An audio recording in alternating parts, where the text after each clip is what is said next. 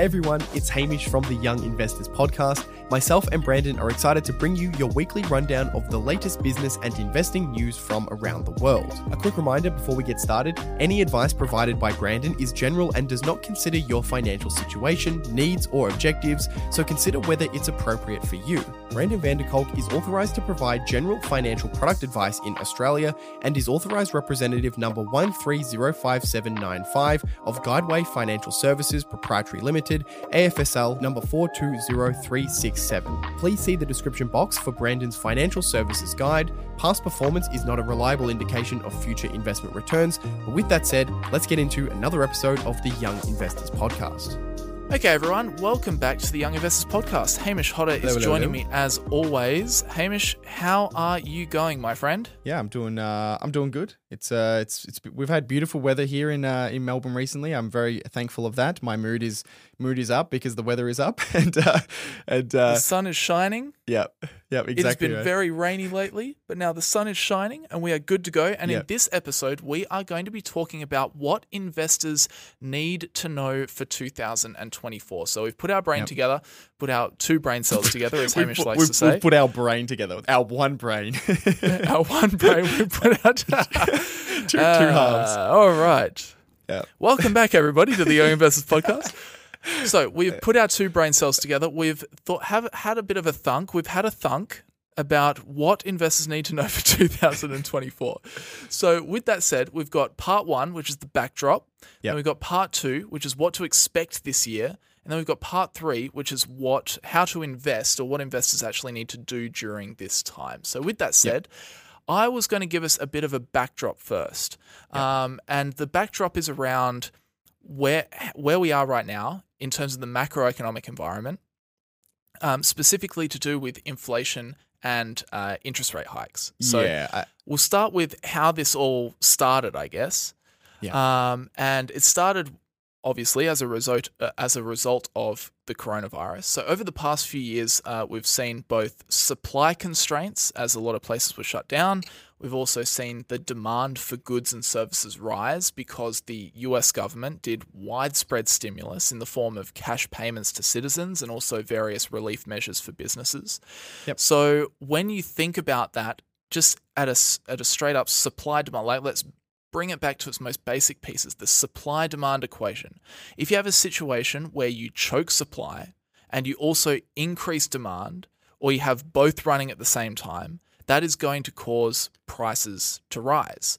Yep. Um, now, I'm using the US in this example, but this basically happened everywhere around the world. Yeah. Um, so in the US, inflation went from basically zero in 2020 and um, as time went on, it rose and rose and rose and rose, and it hit a peak of 9.1% in June of 2022.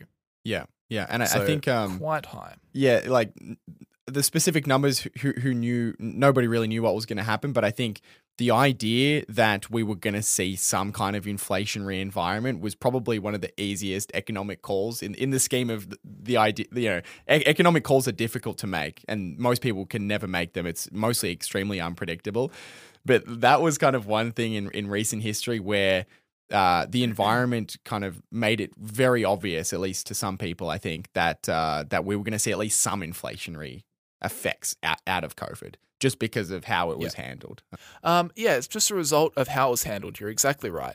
Um, the problem is, is that when inflation starts rolling, it tends to keep going, and that's why you see places, you know, where it doesn't get handled correctly, like uh, Zimbabwe, for example, get inflation just run crazy. It goes into hyperinflation, and then in a couple of years' time, the entire currency of the nation is completely worthless. Like you wouldn't even wipe your butt with, you know, the Zimbabwean dollar because it's just worth absolutely nothing. Yeah. Um, that's kind of uh, like in Germany. I can't remember what was their what was their currency called. Oh, The I Reich I- Reichmark. They ended up. It was worth so little that they would put it in the um, in the fireplace just to burn to try and generate heat. Yeah. Um, so anyway, So when inflation starts rolling, it tends to keep going. So the central bank will usually step in and raise interest rates, which essentially puts the brakes on the economy. So raising interest rates, you can think about what it does. It makes mortgages more expensive, it makes business loans more expensive, and generally speaking, everybody has less free cash because their debts just got harder to service. So this overall Yeah. reduces just willy-nilly spending and um, and overall that tends to lower inflation. Yeah. Now, And- in the US, sorry, yeah, Sorry, all I was going to add as well. It it also makes a uh, it, it makes a lot of business investment cases make a lot less sense because you know a business is looking at their cost of capital and how much it's going to cost them to get the money to then invest in these in make these investments. So if interest rates go up these all of a sudden, initiatives. yeah, all of a sudden previously it's like, oh, we'll get a 3% loan and we'll make 5%. But now if it's a 6% loan and it's still a 5% return, that money just doesn't get invested. So you just kind of get a general economic uh, slowdown in, you know, economic growth, you know, in that respect as well. Businesses opening less stores, you know, expanding internationally less often. Um, so yeah, yeah, that's just kind of one thing on top of, you know, the, the things you mentioned. So uh, in the US, the Federal Reserve uh, initially they lowered interest rates uh, during COVID, and that was just at the onset of the pandemic, basically just to help everybody out because everyone we're all a bit nervous. It, was a tough time. Immediately, it was a tough time, so they lowered it to zero just to help everybody out. But then inflation soared, and once that happened, uh, they raised interest rates on 11 occasions, bringing the Federal Reserve funds rate from zero to between well what we see exactly right now, which is between 5.25 and 5.5%. Now, in doing this, the Federal Reserve has successfully reversed the inflation trend. So, as I said, inflation was at 9.1%. Today it sits at 3.4%, which is still higher than the Fed's target of 2%, but the trend has definitely been in the right direction with inflation, Yeah. thanks to these increases in interest rates. Yeah. Um, furthermore, uh, so unfortunately, we still have a little ways to go. Like it is going in the right direction, but it's not completely sorted yet because the Fed's target rate is 2% and it's still at 3.4%. So it's still too high versus what they want. And furthermore, core inflation, which removes the uh, removes categories like food and energy, as they are both typically very bouncy and they can sway that headline inflation um, rate a, quite a bit from month to month. Uh, that number currently sits a little bit higher than the headline rate at 3.9%. So inflation is still there, not as bad, but it's still there. So we're in an interesting kind of time. Yeah. But overall, that's kind of the backdrop.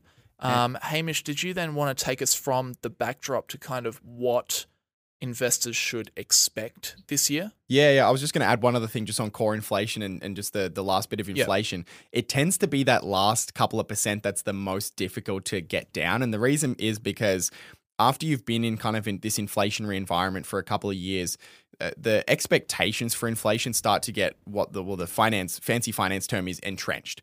Um, so people start to expect that prices are going to continue to rise, and therefore they act accordingly. They they they tend to want to get ahead of inflation. You know, if that fridge you're going to buy is going to be four or five percent more expensive in a year's time, you should buy it now. And the act of doing that can actually make that last bit of inflation um, kind of difficult to to get down. Uh, and the other kind of element of it is a large part of that last bit of inflation is services inflation, which is notoriously very difficult to get down because there's a huge human element involved in those services. So um, it's you know you when you have you know wage growth that's supported by inflation, then it's it's it's very difficult for for that last bit of inflation to to go down. So that's why you know we, we saw a very quick decline to some extent, of you know reasonably quick decline from like nine to three four percent.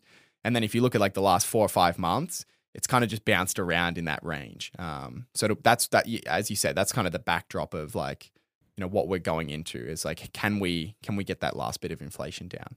So then, yeah, we can talk about you know, I guess some of the different themes, yeah, going into into this year. Um, I think you've got a couple of themes here, and I've got a couple here um, as well. Of course, one of probably, especially if you're looking at the US, one of the most interesting themes is the US presidential election. Uh, that of course happens uh, once every four years. That'll be taking place, um, I think, in November of, uh, of of this year. I think is when they typically hold the the uh, the federal uh, election, and we can kind of uh, look at some interesting stats, I guess, around how the economy and the stock market interacts with uh, uh, with the election, um, you know, in both directions. What does the election impact on the markets, and how does the markets impact the election? Um, so historically, uh, in an in the election year, um, stock market performance has actually historically been more positive than negative. Um, the average return uh, has been eleven point three percent.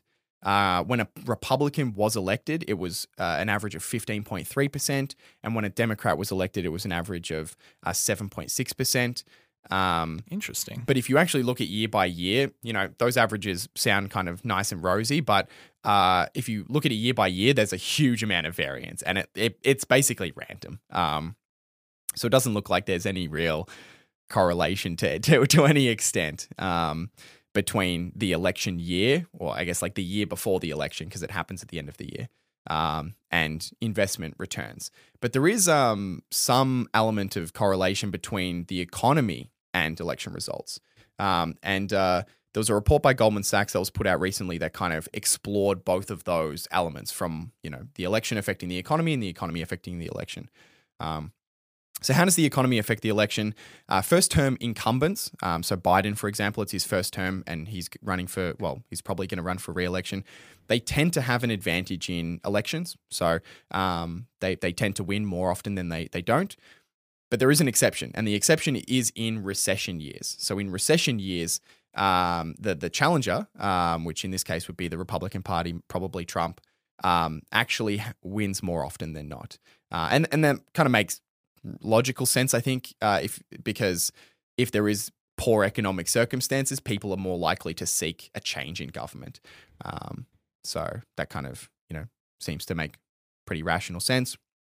Uh, and then you can think of how does the election affect the economy.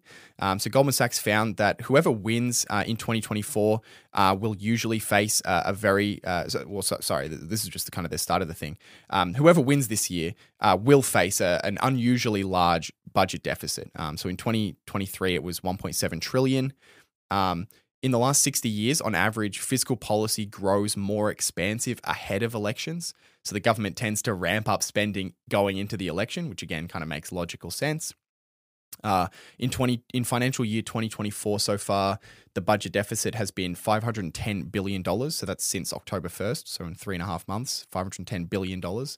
Um, and then after the election, uh, winning incumbents, which would be uh, Biden or, or, Democrats in this case, tend to tighten policy somewhat following the results. Um, so that's kind of the general, you know, if you're looking broadly at how the economy interacts with with elections. Mm. And that shows a very important point, Hamish. I'm going to take us through to a different theme.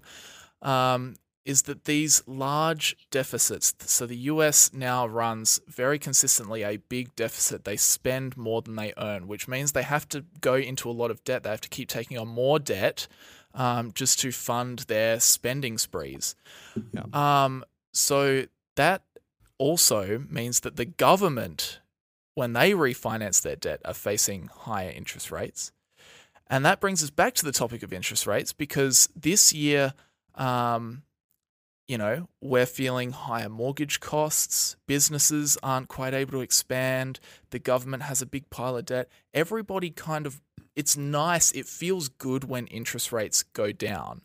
Um, however, there's a lot of debate, and this will continue throughout 2024 as to what will happen with interest rates in 2024. So in the US, um, the Federal Reserve are currently saying that they expect uh, three interest rate cuts in 2024, each being what 0.25%. Yeah.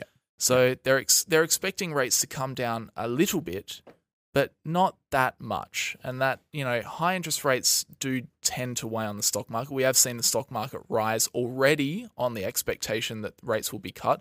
But it's also worth mentioning that this is very hotly debated at the moment yeah. as to whether interest rates will come down or whether they will stay around what they are. Yeah. And there are a lot of there are a lot of people, uh, a lot of economists even that do believe. I mean, Jamie Dimon, CEO of JP Morgan, is saying, "Look here, I don't think rates are coming down," and the reason is partially because of inflation.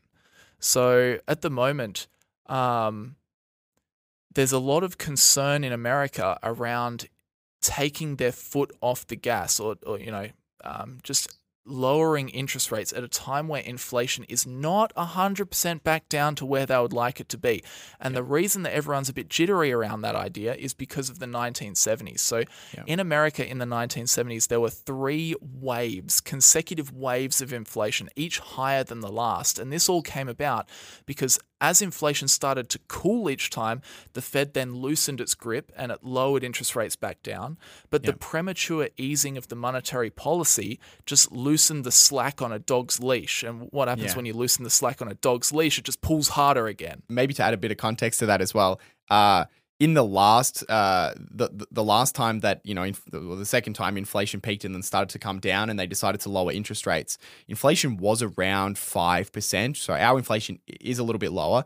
But yeah, if you, if, I was, I was talking. Uh, funnily enough, if you kind of measure uh, inflation the same way that it was measured back then. Our inflation is still higher than it was back then. So it would be a pretty Right. similar you you could argue that potentially it's a similar circumstance where if, if they start to lower rates now, it could also be you know premature in the same way that it was you know in the seventies. Um, so right now, as we sit here in 2024, the Federal Reserve is acutely aware of how bad the management was in the 1970s, and they really want to ensure that it doesn't happen again. So that's the first factor why they might be hesitant to lower interest rates. There's another couple of factors that uh, are, also very inflationary that we're still seeing play out as we speak. So the first one is the ongoing war in Ukraine. Um, this war impacts uh, grain supply around the world as Ukraine's a big exporter. It also impacts, as we have seen, everybody has seen, it impacts energy prices. Um, Ukraine is a significant transit route for natural gas and oil pipelines that transport Russian energy resources to Europe, and any disruption in energy supply chain uh, in the energy supply chain due to the conflict can lead and has led to higher energy prices. So that's still ongoing. That still causes problems, um, and that, those problems are inflationary. Uh, and then, if one conflict wasn't enough, we also have the Houthi rebels attacking cargo ships in the Red Sea, which is uh, disrupting the major shipping lane between Europe to Asia. Uh, now, we've spoken about this a couple of times, so we don't have to harp on about it too much. Um, but pretty much, um, they are blockading. They are they are stopping ships or they are attacking ships going through the Suez Canal and the Red Sea, which is the major shipping lane. So that means that a lot of these major shipping companies are rerouting their ships around the bottom of Africa. So what this has done is it's already skyrocketed ocean um, freight costs, which is now leading to skyrocketing uh, air freight costs, and it's also delaying shipments of goods uh, as the cargo ships have to take the longer route. So it increases their transit times. So overall, we've got a few things like a lot of people are very excited for interest rates to come down, and rightly so because high interest rates suck. However, we've got to we've got to understand that there are still some inflationary factors out there in the world, some big ones, and there's also the fact that the Fed really doesn't want a repeat of the 1970s. So, with that said, while I think it's worthwhile expecting that it could go either way this year when it comes to interest rates, interest rates could come down. Fingers crossed it all goes well, but it also might not happen. The Fed Yeah. is probably hesitant to lower interest rates. So that will be the second big theme to look at uh, in 2024. Yeah, I, I put this just as a note, just as kind of a bottom line or like a summary of like all of these things that we're talking about. These are all kind of just interesting economic and financial factors to be aware of. Um, you know, this isn't, you know, even if the economy looked terrible, it wouldn't be an indication probably that you should change your investing strategy in, in any way or that you should try and time the market or that a market crash is coming or anything like that. These are just things to be aware of to understand to hopefully, you know, have a have a bit of a better understanding of of, you know, Have some context. have some context to the environment that um that we're operating in. Another big theme uh, will very likely continue. Was started in 2023 and will continue this year. Is AI and the Magnificent Seven. Um, so you know, especially if you're say if you're a passive investor and you invest into an, an S and P 500 index, for example, uh, the the total value of the S and P 500, or the, the the market cap of all the companies, is about 40 trillion dollars. Uh, the Magnificent Seven alone is 12 trillion which is about a third Wow. of the index. So Um, That's uh, huge. es- essentially, uh, even though that, you know, obviously the Magnificent Seven was a massive story in, in 2023, how they perform this year is going to continue to impact the overall performance of the index in a, in a meaningful way. Uh, just another interesting kind of separation of the Magnificent Seven and the rest of the market. Uh, analysts are currently expecting the S&P 500 companies to uh, see earnings growth of about 11 to 12 percent. Uh, but if you separate Magnificent Seven, they're expected to grow by over 20 percent. And then if you look at the rest of the market, so the S&P excluding the Magnificent Seven, they're only expected to grow earnings by 6.7 percent. So it really shows you that where the, the the index is really two markets. Like you've got to kind of think of it um, uh, you got to kind of think of it as two categories. You've got these seven companies that are doing, you know, v- getting exposed to this AI story, and then you know the rest of the market, which is more of a reflection, I think, of the rest of the economy. Yeah, and just to build off that point as well, the only other thing I wanted to talk about when it comes to AI and the Magnificent Seven. So, the Magnificent Seven are kind of the big seven technology stocks that are also kind of integrating a lot of AI into their products, and that's why there's so much hype around them. But the only other thing I wanted to talk about was uh, an article, or someone uh, might have even been, it was Steve Eisman, that's who it was, talking about um, the earnings of these uh, tech companies. And he noted that while AI is going to be a big driver of share market returns over the long run, um, it's still very early. And when we're talking about specifically 2024, these big companies are still trying very hard to integrate AI into their products, but it's unlikely that that will lead to any significant increases in revenues for these companies this year. I mean, Yeah. 2024 is set to be still more of like a testing bed for AI. Yeah. Um, there is one company in the Magnificent Seven that is already seeing their earnings skyrocket. And it's very interesting. That company is NVIDIA. And the reason they are seeing massive impact on their earnings is because they are on the hardware side. Yeah. So all of these companies are buying hardware off of Nvidia, which has to happen up front so that all these companies can then go and do their testing and, and create their own products based on this new technology. So it's interesting. Nvidia's seeing all of the clients buy hardware off of them. However, the the other technology companies are still probably in full experiment mode in 2024, and it's probably unlikely that we'll see a massive game changing product. I mean, you can even think about ChatGPT that came out at the end of 2022. That's still so early in its revenue generation. Of course. Yeah. And that's that was the first thing. That was the thing that the trigger, the catalyst for this whole trend. Yeah. And And that it- one's still very early. So yeah, Yeah, and Eisman also spoke about how we haven't really seen any actual AI companies emerge. We've kind of really only seen big tech companies adopting AI. Uh, so it will be interesting to see over ne- this year and and you know over, over the following years as we start to see actual AI companies emerge in the same way that you know in the early 2000s, you know 10, 10 plus years after the internet was was mainstream, it was then that we started to see uh, the development of pure kind of uh, internet companies like like the you know YouTube didn't come out until 2005 for example. Um, you know Net- Net- Netflix didn't go stream didn't have a streaming product until 2007 you know this is 10 15 years after uh, uh, after the internet was already going mainstream. Um, so we likely haven't even seen a, a lot of the big AI companies or the companies we will know as uh, AI companies. They probably don't even exist yet and we'll, we'll start to see those come out maybe this year but certainly over the next few years. Yeah. So overall, that is the backdrop. That's where we were, how we've gotten to the point we're in now, and also some context around what to expect uh, this year. And then in the last section of this podcast, I just wanted to talk about investing during this time. That's obviously what people are tuned into us for. Um, and let's break it down into passive investors and active investors. So I think the easy one to take first, straight off the bat, is passive investors. Um, that, from my my opinion on that, is that your investing strategy never ever changes. It doesn't matter if Yeah. the market's up, down, sideways, backwards, Yeah. inverted, inside out, whatever.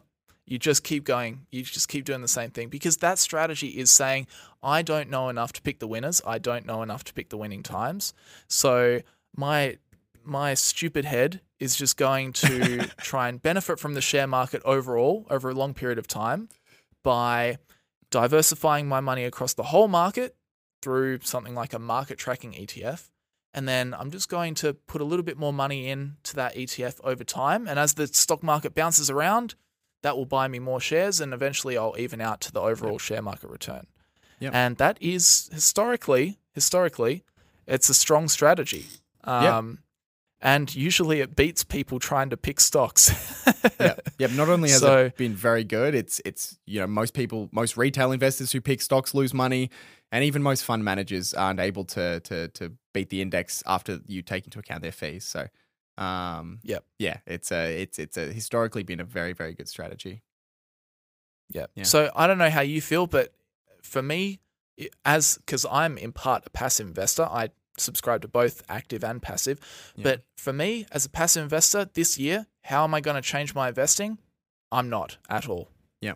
Yeah. Do you have any other thoughts on that? No, that's that's that's basically it. And even when it comes to you know active investing, you shouldn't really be changing your principles based on, generally speaking, you shouldn't be changing your principles based on what's happening in the economy. You should have kind of a set of principles that you use to pick individual companies, and that should um, you know that that should remain the case regardless of what's happening. So even though you might change what you're investing in if you're being a little bit more active, um, the principles that you're applying should kind of remain fairly consistent.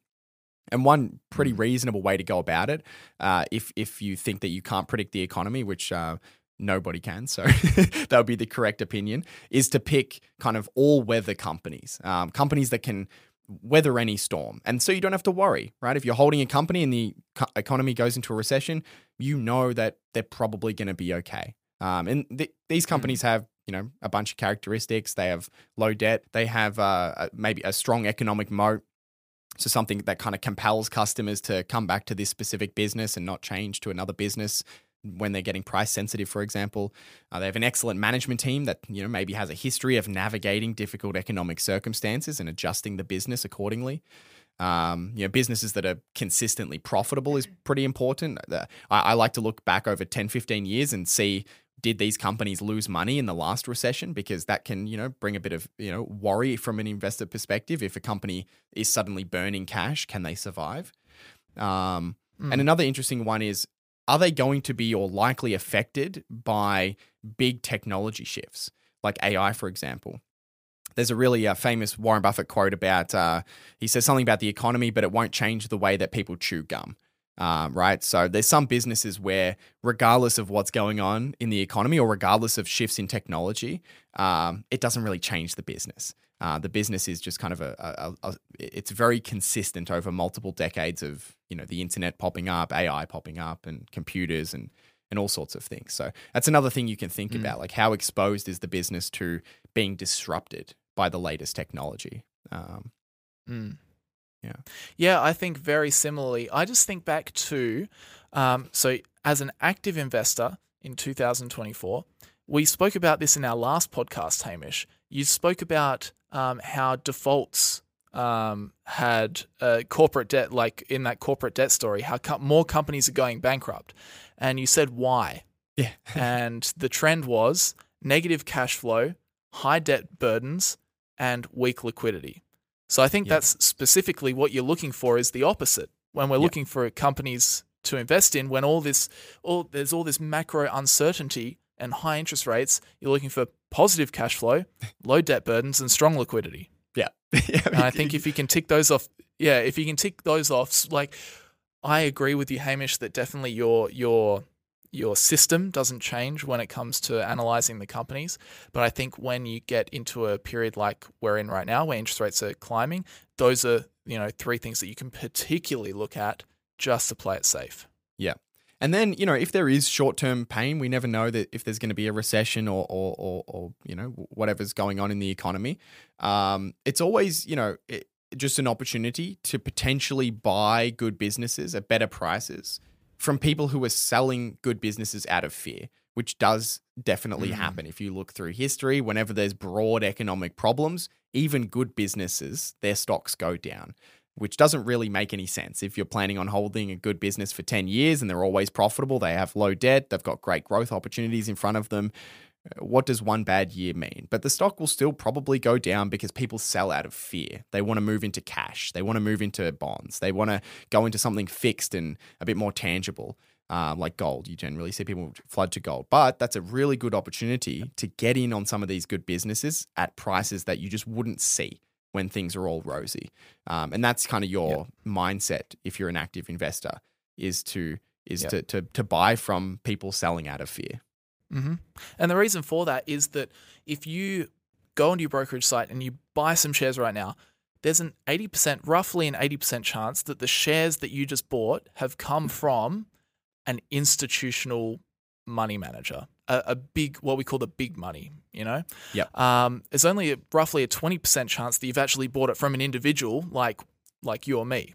Yep. So, and the reason that that happens, and the the reason Hamish is talking about these these periods of fear, and you know, even good companies, their stock their stock prices can fall down. You say, how can that happen?